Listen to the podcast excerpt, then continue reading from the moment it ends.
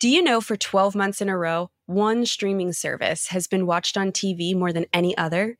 According to Nielsen, it's YouTube. But this isn't your usual streamer. This is where game day fans become 24 7 fans, where you can find your favorite artist, plus every fan cover and live show in existence. With millions of creators, billions of fans, and all the content we love most, there's only one YouTube. Here's your closing bell brief for Thursday, February 22nd. I'm J.R. Whalen for the Wall Street Journal. A record day for the Dow and S&P.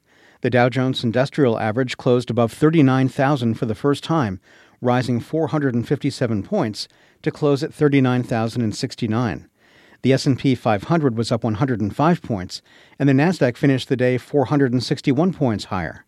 Today's milestone for the Dow comes 22 trading days after the blue chip index crossed 38,000. The Nasdaq was fueled higher by shares of Nvidia, up more than 16% a day after the chipmaker reported its quarterly sales had tripled, and the company booked the largest one-day market cap gain for any company on record, $277 billion, topping the previous mark set by Meta Platforms, according to Dow Jones market data.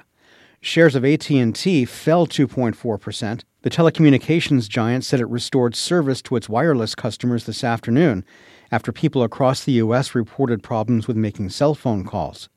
Moderna shares rose more than 13% after the drug maker reported a profit that beat Wall Street expectations, Recent cuts to its manufacturing costs helped offset some of the declining sales of its COVID 19 vaccine, resulting from lower demand.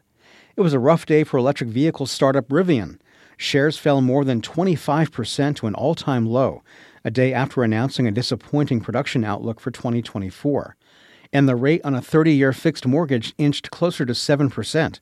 Freddie Mac says the average rate reached 6.9%, the highest level in around two months. It was below 6.8% last week. We'll have more coverage of the day's news on the WSJ's What's News podcast. You can add it to your playlist on your smart speaker or listen and subscribe wherever you get your podcasts. Do you know for 12 months in a row, one streaming service has been watched on TV more than any other? According to Nielsen, it's YouTube. But this isn't your usual streamer. This is where game day fans become 24 7 fans, where you can find your favorite artist, plus every fan cover and live show in existence. With millions of creators, billions of fans, and all the content we love most, there's only one YouTube.